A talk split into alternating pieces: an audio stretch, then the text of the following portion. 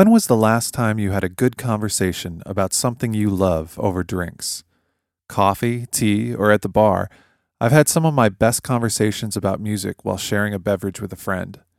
In this series, members of the Adjective New Music Composers Collective sit down to discuss pieces and composers we love over drinks. I'm just hearing one side that's That's just stronger. way more. But you're you're getting a lot of right. Yeah. I'm getting a lot of right. And I went into Um, my preferences and everything supposedly fair and balanced, you know. So it'll be okay. It'll Fox be okay. Fox News is a setting. well, come January 20th, we're going to sure find out, you know. Oh boy. Oh, too soon. Sorry. fair. Well, uh, we should probably talk about the opera at some point. We should. Yeah. We absolutely Yeah. should. Um, I so I took some notes, and in my notes I have written down "We're crazy." Was this my idea? Um, whose idea so was- it was it was my idea because Rob's like, let's do a conversation over drinks, and I'm like, here's the premise. I hate this opera. You guys convinced me that it's a good opera, and I um I have like a change of opinion. It's not my favorite opera, but I did give it a chance. And that being said, I hated the opera by barely watching five minutes of it. So I'm a jerk, is basically what it comes down to. Dang, talk about book by its cover, Jen. Opera by its opening credits. well, well, not by its Yeah. opening. I actually I have a backstory with my seeing L'Amour de Loin for five minutes in the middle of it. I have a story with that actually, Okay. but it's not terribly interesting. Well, Well, before before we get into the story, because Yes. I, I do want to hear it, we should we should start by as I mean as always we should start by saying what we're drinking. yes, It's true. Well, Andrew, what are you drinking? Well, to be to be quite honest, it's uh it's not all that good. I opened it up because it looked interesting. It's a it's a ginger apple ale. Um, and the maker will remain nameless because it's pretty bad. man, it sounds like it would be an awesome mixer. Actually, doesn't sound like it would be an awesome mixer. It's mixed, uh, mixed Ginger- Yeah. yeah. I think maybe the only thing that might be able to save that is it's it, it is alcoholic itself. It's an It ale. is. It is, yes.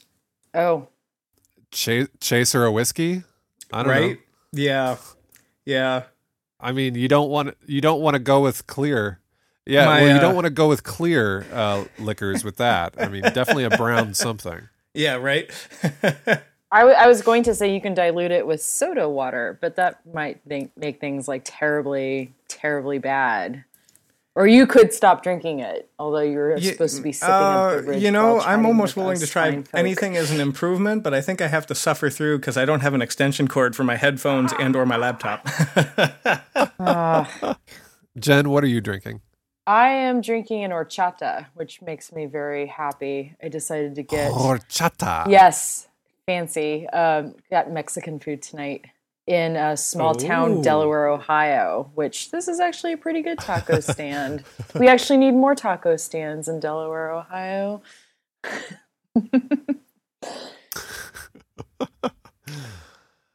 I'm in Delaware.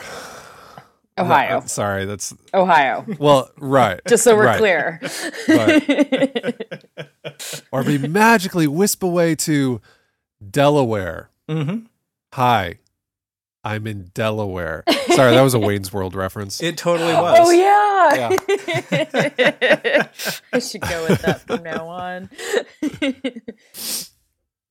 All right, and I'm I'm drinking some pu'er tea because for me it's 9:45 in the morning. That's So- right. Good morning to you.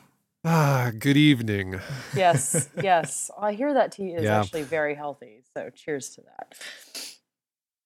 Well, there's this thing in China where, you know, you can go to ha- like to a tea market and you can sit down and try different teas and you try each one and they say, "Oh, this one's good for this. Oh, this one's good for that. Oh, this one's good for this. This is good for health. This is good for health." And I'm like, "You're drinking water.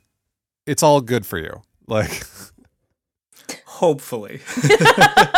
that's As true. long, as long that's as they true. boil it Depends first. on the water over I think here. you need to boil the water first to really make sure. yeah.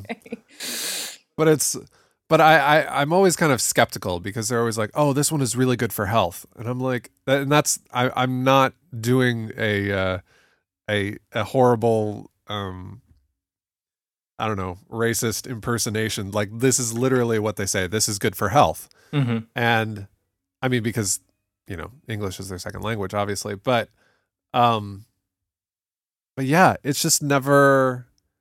It's just always vague. This is good for health, and I, I anyway. It's just it's just something funny to me because it's like, yeah, hydrating is healthy. Well, I figured they Um, can't say it's good for prosperity or money because you can't really back that up with boiled water. so at least if they say it's healthy, you know, yes, it is healthy. they can actually like have some claim on that. That that's my brain at this hour right now. You're welcome. Fair enough. Think about it next time you go right. shopping for tea. you just convinced me. All right. So, did we figure out who's uh whose whose um choice this was to to review the Saariaho opera? I guess it was Jen's. I, I think Uh, it was my yes. idea. my weird, I'm going to try and like this opera because I should, so therefore I'm going to make two others listen to it and suffer with me. But okay, Jen, but why should you like this opera? Like is Well- there is there something about it that it that just tells you you you must like Saariaho? So my impression of Saariaho's music, it is amazingly beautiful. The textures are spot on and ethereal, and I could listen to that forever. And even more importantly, what I really like about Saariaho's writing is she writes really well for the voice. So I Yes. go, okay, she's a fantastic composer and writes really well for voice. Ergo, I should watch this opera. And so that is my theory behind that. Okay. And then you uh watched 5 minutes of it and Ye- decided you hated it. Yes. So what's that story? Okay, so um, Netflix had this um, the the Peter Sellars version of the opera back in the day where Netflix was not a streaming service. Back when they actually did mail out DVDs, and hot damn, they had this opera. And so my librettist was like, "Oh, the Saariaho opera. We've been hearing so much about it. Let's rent it, right?" So she like puts it in the DVD player and like she decides to watch it without me. Totally okay. I come downstairs. I'm like, what is this music? Which sounded pretty, but she's like, oh, this is L'Amour de Loin. It's really boring. The story is really boring. And I'm like listening to it for five minutes. I'm like, what's this about?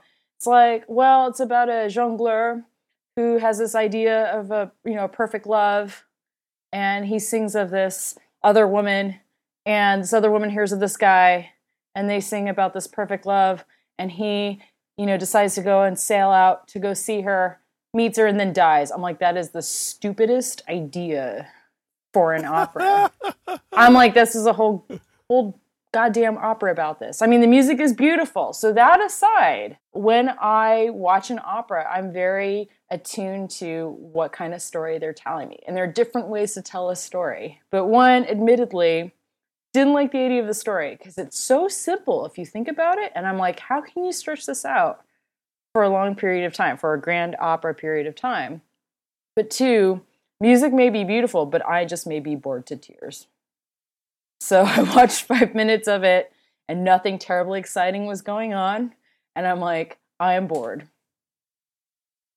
you know this is this is so very interesting because um, I have to say that this of of many of the recent pieces by uh, shall we say important contemporary composers this has kind of been a guilt of mine that I haven't been able to stay awake through it uh, until this point. I, it was a it was a challenge that I set for myself for this podcast to to really buckle down and to to get through the whole thing because of how frequently this is getting performed over the last 15 years um, where it is getting performed, and of course who it is that that was the all all of this is kind of weighing on my musical conscience. That's telling me I really should be able to get through this. Yes, but we shouldn't be th- Well- like we're we're like not expected to think that as composers, but we do. I have to. I I think we do. I don't know. I mean, but that but that all goes to say that you're I think you're assuming that or you're well you have guilt as like I should what is wrong with me that I can't that I can't do this, you know, Yes. that I can't listen to it, that I can't appreciate it. And I mean I don't necessarily know that that's a that's a correct thought to have. You know, it's like um it's like a lot of uh critics of Radiohead say that all the all like the music critics they they they never have a bad thing to say about Radiohead. You know, it's like oh this new Radiohead album is out, so you I mean it's amazing before it even comes out. You know, Mm-hmm. and I and I feel like in a way Saariaho gets that same treatment. You know, Mm. oh it's Saariaho, it's amazing. You know, it it can't not be amazing because it's Saariaho. Mm. Does that make sense? It no, I no, I think it does. Um, and uh, I well, it, part of it too is the fact that I consider myself a lover of opera. Um, it's it's not as if I put on opera and typically fall asleep. Uh, in fact, um, and I, I m- perhaps uh, Jamie, my wife, is probably going to kill me for actually airing this, but there's only a handful of operas that I've actually fallen asleep during. Um, and uh, until recently, L'Amour de Loin was one of them, along with um, Pelléas and Melisande, the Debussy, Yeah. which of course uh, Saariaho comes right out and and pretty much explicitly states that the Debussy was one of the the uh, one of the influences on her operatic writing. Um, and so it, it, you know, didn't come as a surprise to me, considering that was my experience with Pelléas uh, and this piece and and it might be sacrilegious, but I also haven't made it through all of Corigliano's Ghosts of Versailles. I think the first half is absolutely marvelous, and somewhere in the second act, I just pass out. You know, I, I'm I'm glad we're all admitting this, and maybe my beverage should be stronger. But I will let you know, Andrew, that I've also fallen asleep during operas that I actually really enjoyed. Oh God, yeah. Really enjoyed them. Um, a few Oh, Philip Glass Death in. Venice. Oh, yeah. You know, I Oh. think I've I've like dozed off to that one too, but was able to like rewind the video. I was like, oh, that happened. If only we could do that in a in a theater. In a that's right. correct, correct. A Um, TiVo for opera theater. Yeah, no kidding. Just yell at the performers, be like, "Hey, I fell asleep. You like go go back like five minutes?" Which- Maestro di capo tutti. like, can you do what you did back then? And can you just repeat the aria? Can can like the female character get up and like come back to life and then die again because Uh, I that's fell asleep? Really sorry. You sounded fantastic. It was me, not you. It was me. Okay, thanks. Sorry.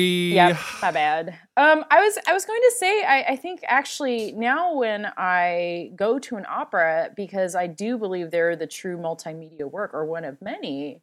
Um, you can't Yes. just judge it on one thing alone. And let me tell you, I mean, as composers, I can't imagine the timing of sustaining a full length opera.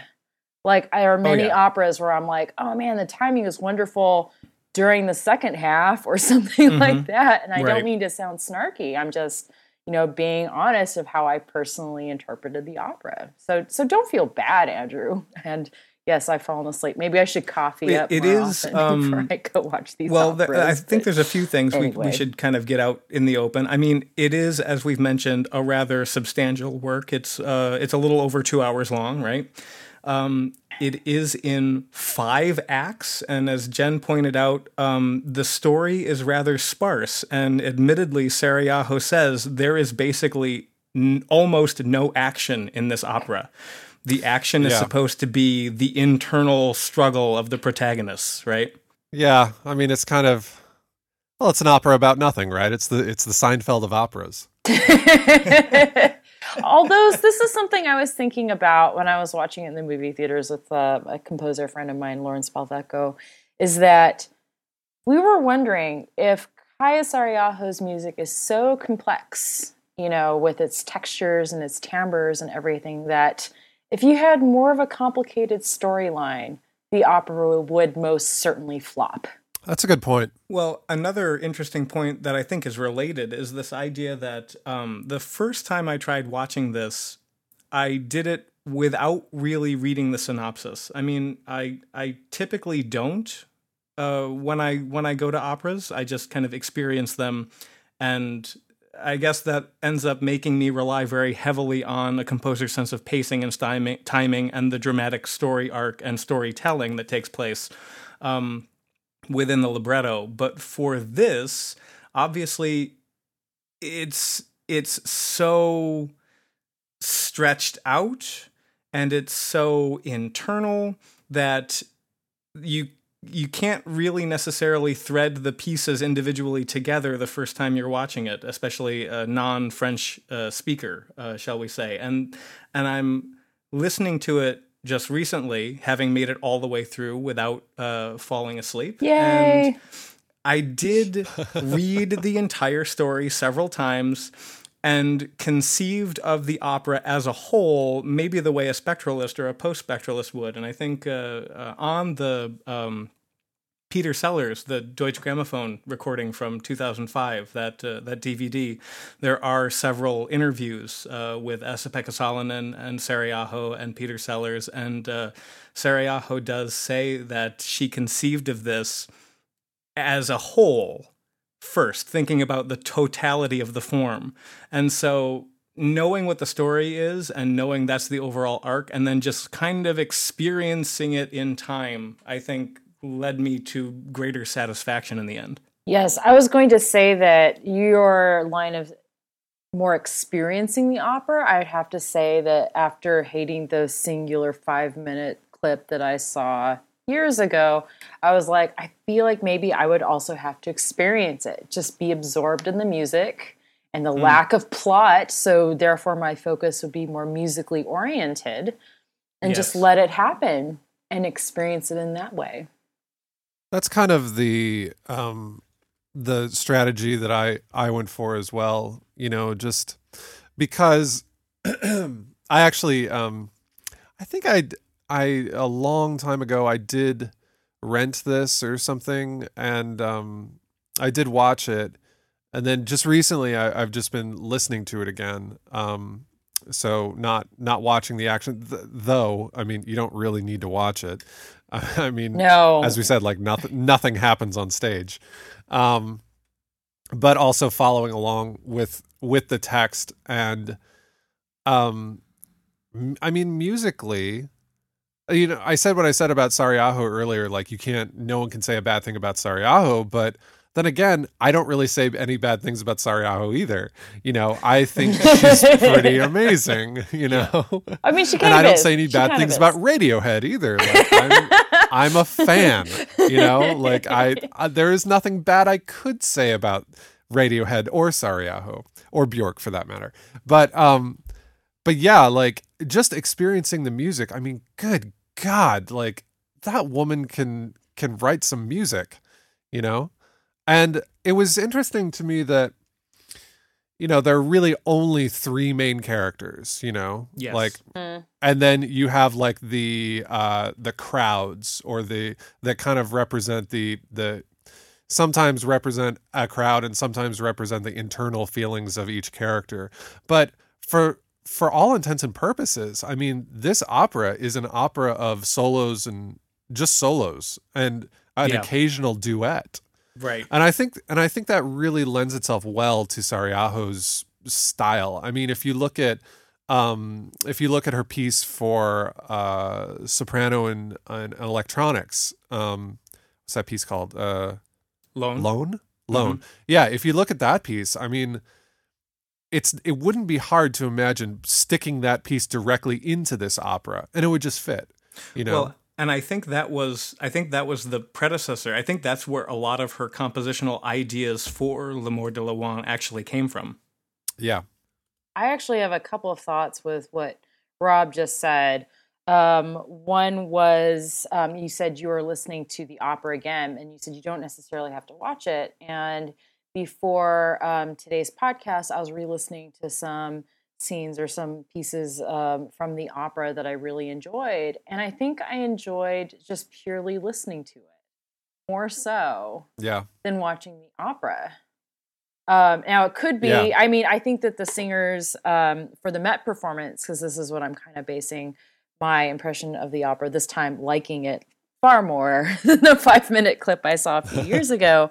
Um, you know, hearing the Dawn Upshaw recording, fantastic. Um, the singer for the Met Opera of what's her name, Suzanne Phillips, fantastic singer also. I just felt like though if I got rid of the visuals, if I got rid of the LED lights, which were fantastic but at the same time a little distracting, and part of me was like, I wonder how this looks live as opposed to on the movie screen in Delaware, Ohio. Um, that I enjoyed listening to it purely as a musical experience and watching it on the screen. So that was the one thought love there. I love that you. Sorry. Delaware, Ohio. Finish- finish. Yeah, Delaware. Ohio, Exactly. I'm in Delaware. in Delaware. um, and the second thing I was thinking of with having it be so simple was that um, while I was watching the opera, musically simple, is that um, it almost was like a throwback to me for early Baroque opera. Equally beautiful, equally boring. And I remember thinking this while listening to the music, and this this especially came to my mind when Rob, you were saying you can take an earlier piece of Saariaho's and plug it in. I'm like, dude, I bet you could take another Baroque composer's piece and stick it right in the opera, and we would be like, dude, that totally works because it's just so simple, but also beautiful. So those are my thoughts on that. I hadn't I hadn't thought about that before, but you're you're totally right that it is kind of like it is totally a throwback to the style of baroque opera just updated, you know. And um but in a in another way, you know, I think you could kind of relate this to uh certain certain moments of Tristan or something, you know, where it's just like the park and bark, you know, Mhm. just like just sit there and sing for half an hour and uh and it works. I I haven't seen the the Met um I, I haven't seen any videos from the Met, but I have seen some of the pictures and like the LED lights that you're you're talking about. It looks like it would be kind of cool. Um it actually reminds me of um the most recent uh Nine Inch Nails tour where um I know this is a weird thing to relate it to, but No, that's like cool. um in in their tour many of the visuals were done by um a grid of uh like a three-dimensional grid of LED lights where they could you know pr- pretty much project images in three dimensions and it was pretty cool I have to say and it looks like pretty much the same idea from that so let's just say that you know Nine Inch Nails did it first. So sorry, Aho. you know, whatever. well, I, I guess what I was going to say there was I bet it's better live. Like how it Yeah. translates in the movie Yeah, I'm sure. theater was still pretty awesome, but I feel like I did have a better experience just listening to Saariaho's music than having everything come at me at once. But maybe I, I should watch the opera again instead of listen to it. Well, I mean, th- there's certainly a depth and a richness to the music itself, and I think uh, while we had said that there's only uh, three characters and then the two choirs that making the one great choir there toward the end, um, the orchestra is huge. Yes. I mean, it is. There are lots of colors there. I mean, you know, we're talking we're talking romantic orchestra plus because there's I- I'm pretty sure there's four flutes, uh, three of the rest of the winds, four horns, two trumpets, three trombones, a tuba. I'm pretty sure there's five percussionists. Yeah. Uh, I think it's That, four. that would four seem about percussionists- right. Yeah. yeah, four percussionists plus timpani, right? The the standard fare for a spectralist. Uh, two harps.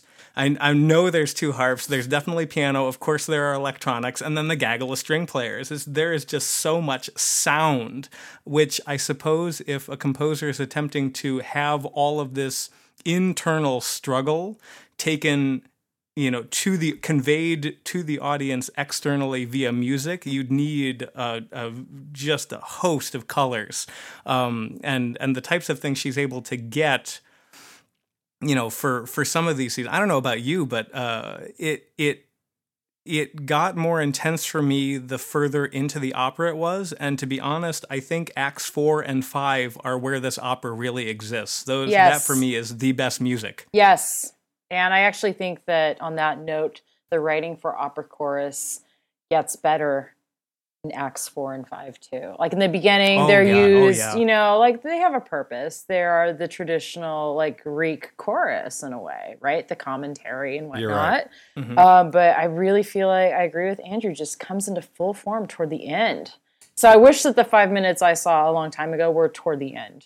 Then I would have been like, "Ah, I should watch this opera. This is badass. initially hooked that's right Instead of the beginning of the opera going, like, what is this? We're done. so I actually, um, I thought some of the, like, well, I think act, for me, Act Two, I'm I'm more drawn to the vocal writing in Act Two. You know, when it's uh, just um, the. Oh, I'm, the, the I can't believe pilgrim bl- and Clemence. yes clemence and the pilgrim kind of discussing Yeah, I mean, I think towards the end of Act Two, the the vocal writing is just absolutely gorgeous. But then again, like I said, you know, it's it it reminds me so much of Lonh that, of course, that would be what I was drawn to. To your point of the orchestra, you know, being so large, I thought there were so many times when we got down just to like a flute and the singer or a Mhm. harp and the singer. You know, she she really and I didn't feel like there was too many times when I felt like the orchestra was was too much. You know, yeah. It's it's a big orchestra, but she uses it as like a light orchestra, if that makes sense.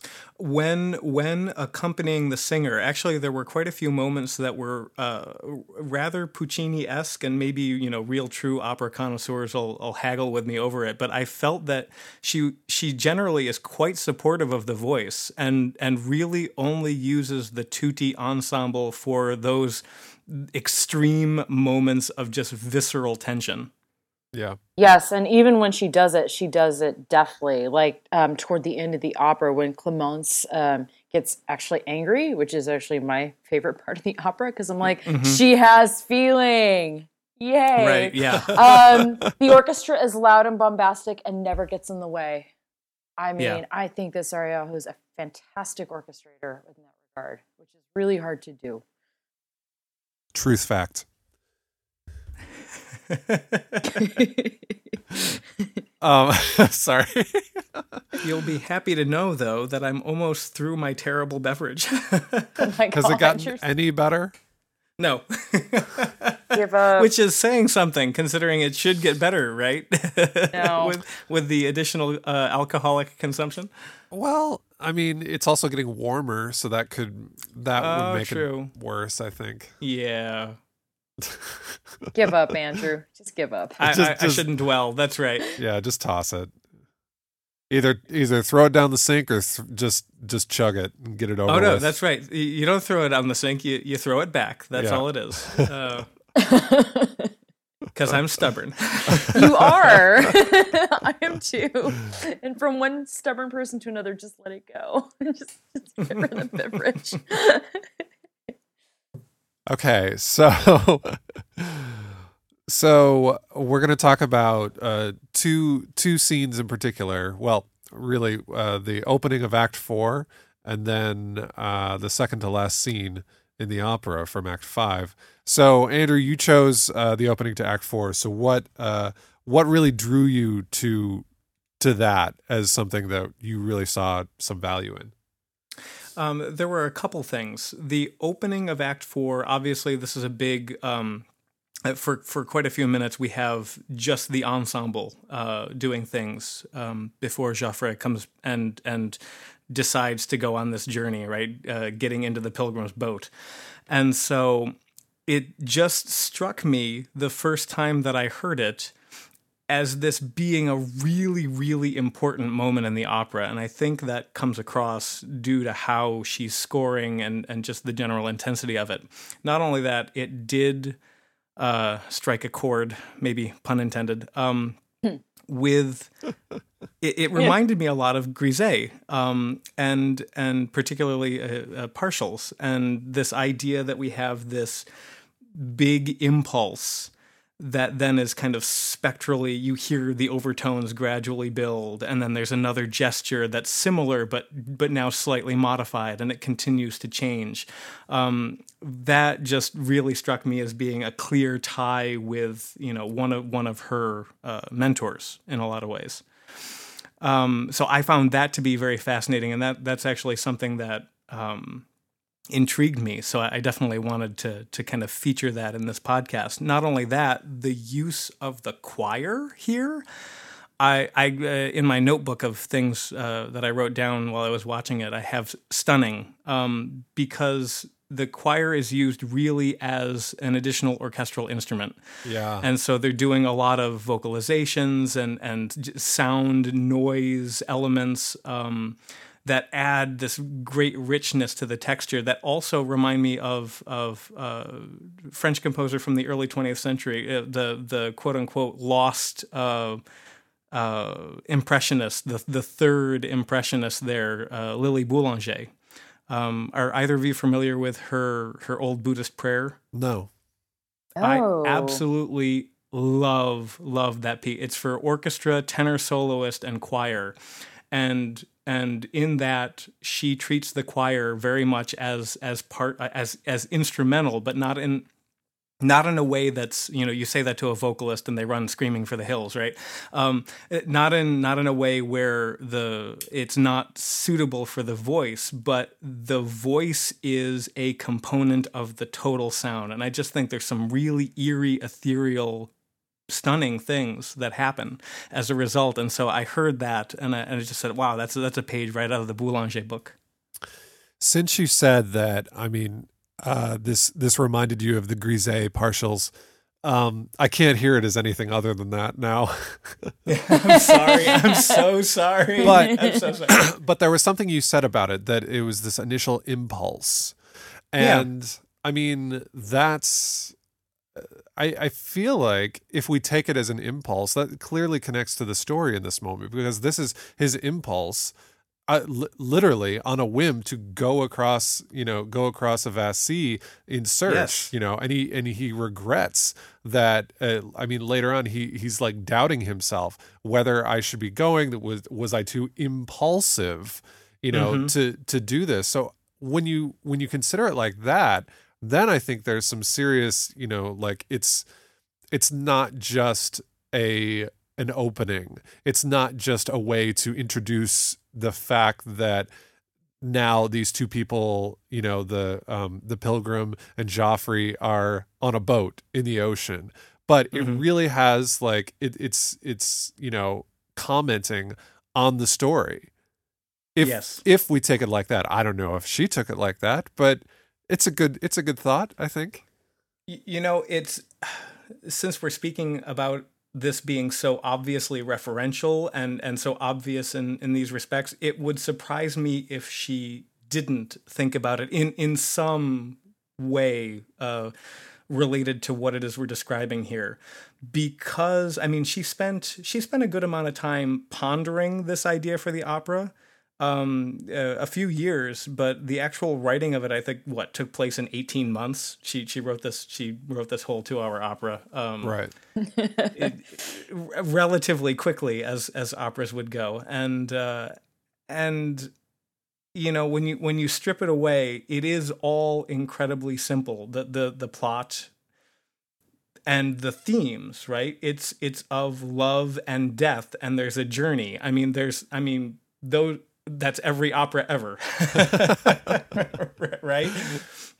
And so to have to have something like this type of musical material at the beginning of act 4 where we have as you said this impulsive decision that carries with it significant ramifications. I mean it, it is this moment here which eventually is his undoing.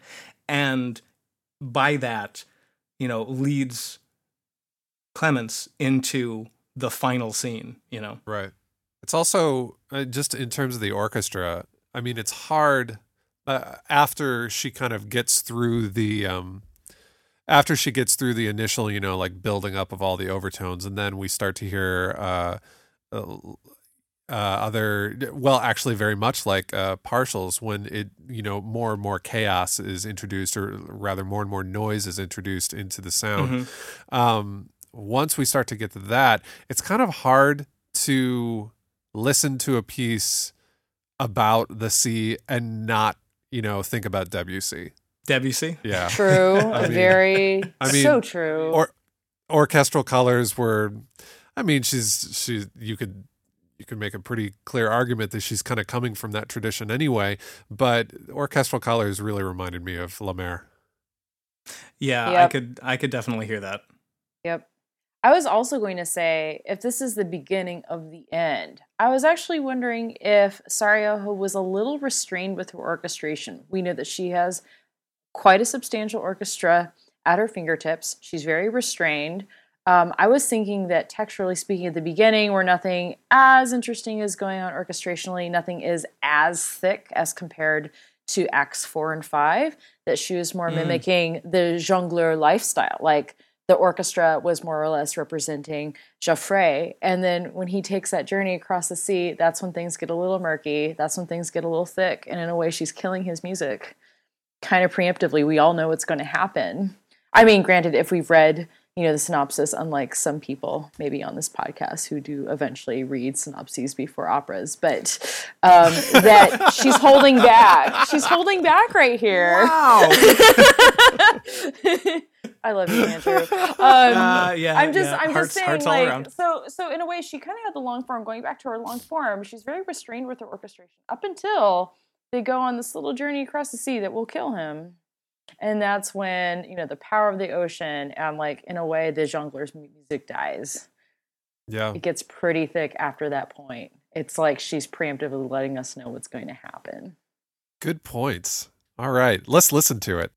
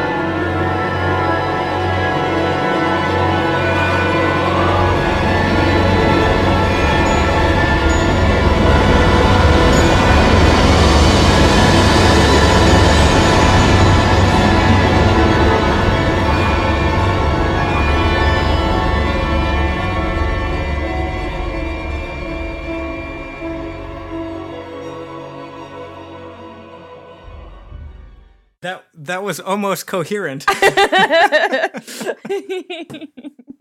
and, and of course, by that I mean me. oh, I feel you. I'm up next, dude. So Yeah, you're definitely up next. So, um, how do you how do you say this movement's title again? My fr- I, I cannot pronounce anything in French to save my life.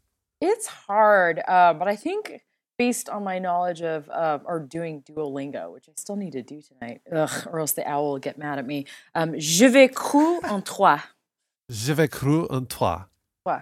Or let's just good. go with we can go with the English, which is I believed in you, and this is where uh, Clemence gets kind of angry at God because Jaufré dies. Um, um, if I were to give a description of what's musically going, uh, what's happening right now is that the scene right before it, um, which is J'espérais encore, or I still, I still hope, and this is you know, technically Jaufré's still breathing. Technically he could still make it. And she sings this aria, it's beautiful. And then Jaufré dies. And, you know, the beginning of the scene, if we're going to uh, do the tracks and the recording, you know, opens with like high strings and harp very ethereal, like you're talking maybe like three instruments, and it's very quiet. And then Clemence starts raging. And that's when you hear the orchestra. But just to point out what we were talking about earlier, I'm actually thinking this is a great example, almost like a textbook example, of how to write for voice and really big orchestra. Right? Yeah. Because Dawn Upshaw and uh, the woman who sang the, the same role the Met, it's not a huge soprano role. It's not a Wagnerian soprano role. And so you hear her spit out her words, and it's just jumping all over the place, which is just very, um, say, uh, very athletic of the singer to do. And basically, the singer says her thing, and then the orchestra comes in with like this huge, massive spectral chord, which I need to steal that chord. I think it's amazing. Oh God, yes. I really need big Right? chords like that in my life, but not while somebody is singing. So, obviously, not that I should give props to Saariaho, but I mean, she clears out, and um, the orchestra is definitely being uh, doing its traditional role that an orchestra should do, or the music should do, which is like really accent the emotion that's going on. Um, bringing it back to what uh, Andrew said earlier about Act Four, about you know how the opera chorus is kind of used as an instrument. This one thing I remember while watching the opera in the theaters is that I feel like Saariaho does kind of morphs the chorus in so much that you might feel that there are either two opera choruses, the actual opera chorus and the orchestra even, or that the that the orchestra is merged into the opera chorus. I will though I will say for this scene specifically, the opera chorus is acting as a traditional opera chorus. And um, what I especially like timbrally speaking with this movement is whenever uh, Saariaho wants to bring out certain words or certain textures, she almost like takes the vowel of whatever the singers are singing and accentuates it with a certain orchestral timbre. Um, I would have to really like actually look at the real score, but there are times where she uses like a vibraphone or a high harmonic. But my favorite part in um, this specific scene is where the opera chorus is basically telling her the the women of Tripoli are saying, um, "Be silent. You're going to anger God if you're raging against him so badly." He's like God is going to bring pestilence and all the, these bad things, and so they specifically tell her to be quiet or silence or silence.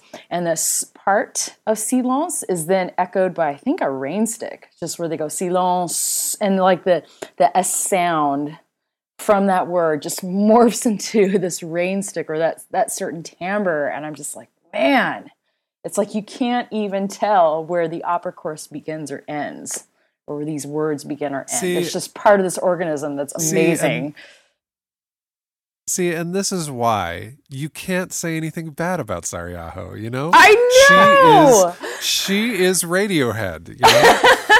I It's I'm telling you. I mean, I I think it sounds musically amazing. And you know, after actually watching the opera and going into being like I'm just going to have this amazing aural experience. I give a thumbs up to this opera. Well, and this is something that I think hands down the spectralists do probably better than almost everyone else. This idea of of timbre being important, yes, but the idea also of masking timbre and and creating a seamless continuity between one event and another. And the fact that you can't tell exactly whether that sound you're listening to in this opera is electronic is that the choir is that a flute what is what is making that noise right now is that the singer right Yeah, definitely. I mean, she's a badass. What No, she can you say? really is. And I would even say, like, on a different level, even going further, and this might be crazy talk, but it's almost like the orchestra, through its spectral um, timbres and, and, and tricks and potions, has become its own operatic character, just really commenting on what is going on. And that's why I think it could be the secondary opera chorus through the orchestra or, or the, the orchestra and the chorus combined just really comments on specific words through timbre. Yeah. What really uh, struck me about this scene was actually the the end of it, where because you have uh, Clemence talking in the beginning, and then the uh, the choirs come in and they kind of have their their say, and then there's kind of a big break, and then Clemence and the Pilgrim kind of start again, and it was it was interesting to me because Jen, like you say, she's kind of you know she's kind of jumping around and it's an and it's a an athletic uh it's an athletic vocal part but at the same time i think it's coherent Oh, yeah. because because she's only using a small collection of pitches yes. you know in that in that it actually reminded me a lot of um a a piece by Earl Kim that um I found on a it was a it was a CD of uh it was all Dawn Upshaw and the piece by Earl Kim is called Where Grief Slumbers and there's a uh in the middle movement uh, a middle movement in this it's like uh I think string quartet harp and or maybe string quintet harp and uh and soprano. I can't remember exactly uh, what the ensemble is, but it almost doesn't matter because the you could just say this entire piece is a soprano solo with light instrumental accompaniment, and that's in, this middle movement called Ophelia. He it is a soprano solo. It's like a seven minute movement, and for about five minutes, all you hear is the soprano. It's just soprano solo, and it's it's incredibly gorgeous. And he starts off literally with, I think, three pitches. And gradually we introduce a few more here and there, but it's just a collection. But it's gorgeous. And that I got the same sense from the end of this where where Clemence is singing and and the pilgrim is singing they're not they're not really stepping on each other harmonically it's very coherent Mhm. and it's just due to that fact that you know she's not she's not trying to go too many places pitch wise and i think like that's something that i can always that i always need to tell myself when i'm writing you know it's like especially for mm-hmm. voice like Yes. don't don't do too much just rely on the fact that the words are captivating and it's human voice i mean right what more do you need Agreed. I mean, I think that the reason why I do like this opera now is because she knew when to use her notes and knew when not to use them. Yeah. Honestly, just perfect in that regard. does anyone else feel like uh obviously the the the scene that we're going to play here but also the very end it just it's so and not static but it's intensely stretched out it just feels like i don't know if i were an, a member of the orchestra playing this i just feel like it would be exhausting to maintain the ener- the energy of it and i'm not talking like bang crash boom you know tchaikovsky cannons energy i'm talking about this this continual seething tension with very limited material right i mean the strings in a lot of this are holding some incredibly long high notes and and all of these these uh these gestures are very drawn out and protracted, and it's just it almost feels interminable.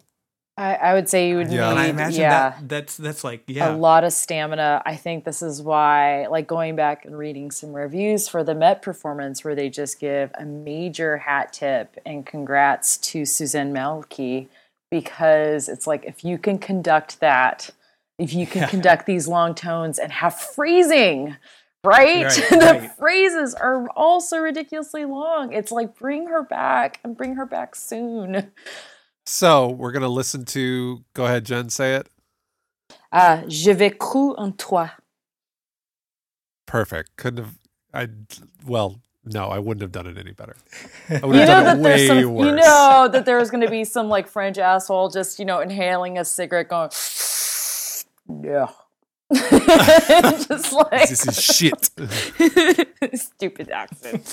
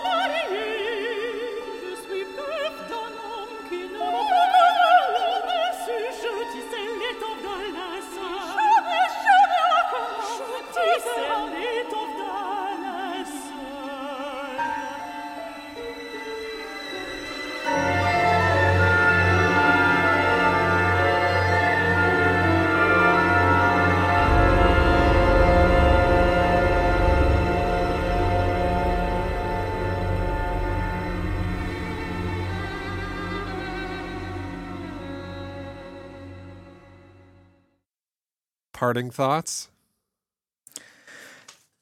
You know, it was, I don't know if these are parting thoughts, but it was interesting in the uh, Peter Sellars um, DVD with the bonus materials, the interviews with the three uh, key players the director, the conductor, and of course the composer. Um, basically brings out, you know, these these goals she had in mind or some essential questions that she was continu- continuing to ask herself while she was thinking about the opera and i'm i'm wondering i'm wondering if we all agree that you know it, it is uh, more or less very apparent that these were the questions on her mind um, if you if you don't mind me asking them Yeah, go for it. I mean, what the first thing that was on her mind, of course, was how to create a seamless relationship between the text and music. So I find it interesting. A, the word seamless, of course, is another one of those spectral things, I think. Um, but w- is that the effect that we particularly hear toward the end of the opera? I think more of that happens at the end than necessarily the beginning.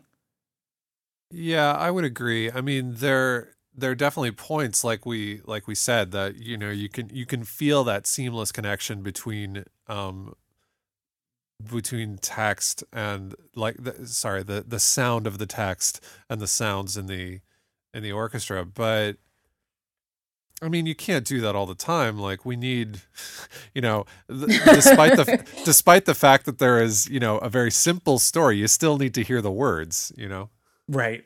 Mm-hmm. Well, it's also a different way of approaching an opera. So, like for me personally, I think it's important to tell a story. Whereas, like that first question, I don't know if she's necessarily thinking about the story. She's more thinking about the sounds associated with everything that's produced in an opera, or all the sounds that are produced in an opera, from like text to speech to singing to instrumentation which is an interesting challenge. I, I, find this very fascinating. I should also watch the DVD specials. That would probably be a thing. Um, I, I mean, I, I found them fascinating. It, it's always interesting to hear Peter Sellars speak about his work. Yes. yes. That's it. That's yes. all, that's all there is. Yeah, yeah. Agreed. Um, so I, she she had also talked about you know considering her means right uh, by by what means could she most effectively create a character's musical identity, and I think that kind of came up in our discussions as well when Jen was talking about the uh, the the music that happens it at the beginning of Act Four, kind of heralding or hearkening the death of of this uh, troubadour's music, right? And so the idea that that even though I mean perhaps I need to do a little more listening. Uh, but much of this opera has a very similar sounding texture. Not all of it, obviously, but but uh, if you do a drop the needle test for someone who is uninitiated, I would think that you'd probably get them uh, to to consider this more more or less the same type of sound through much of the opera. Yes, and also Yeah, that would be I a would agree. cruel, cruel exam. But proceed. Hmm, this sounds like fun. Um, but yeah, I, I definitely think that that based on what Jen had had said, especially uh, going back, there are a lot of musical moments that they're not really leitmotivic, but but there are there are materials that that do uh, uh, epitomize a particular character in this, and there are only three, which is you know good because then economy of material. Right. Um, the last thing she had mentioned was she was concerned with how to create a structure that rises out of the subject and the material, which I don't know. It, Jen, you've written more opera than the rest of us on this particular podcast. I think. Um, is that the My- whole is is that the whole thing in a nutshell? Uh, I'm shaking my head with this because watching the opera, I didn't think that there was necessarily a form that transcends the plot for the opera. That being said, maybe this will encourage encourage me to just listen to the opera without any visuals. And maybe hmm. I might catch on to this. But as of right now, I will say ask again later. We're, we're going to see how I feel about this. That's that's my favorite Magic Eight Ball response. Yes. Well, awesome guys. I think we've uh, I think we've covered it. Um, okay, Andrew, last thought on the drink. Oh, that that um never again. Never again. Are you sure you don't want to give the uh, the the brand so other people can avoid it? now, I believe that everyone is entitled to their own experiences. but you know that I'm going So- to stay away from everything ginger and apple e and alcoholic. Yeah, you just I mean, know you've ruined it for everyone. so That's pretty specific. you know. I don't I don't think Budweiser makes that, you know. So like you'd have to get I, I actually it'd be interesting to see if there was uh, even one more ginger apple what was it ginger apple cider uh, ginger apple ale. ale Yes. ginger apple ale yeah i'm guessing there's only one of those in the in the liquor department so for our listeners it sucks You heard it here first, yes, folks. indeed. we, we warned you. that's that's right. Awesome. Well, again, you know, Saariaho, complete badass. Um, I think it. Uh, hopefully, um, you know, this is the first time in a hundred years that a opera by a woman has been performed at the Met. Yes. Hopefully, this is a sign of good things to come in terms of in terms of that. Yes. But I mean, also just just from a purely musical standpoint, you know, this.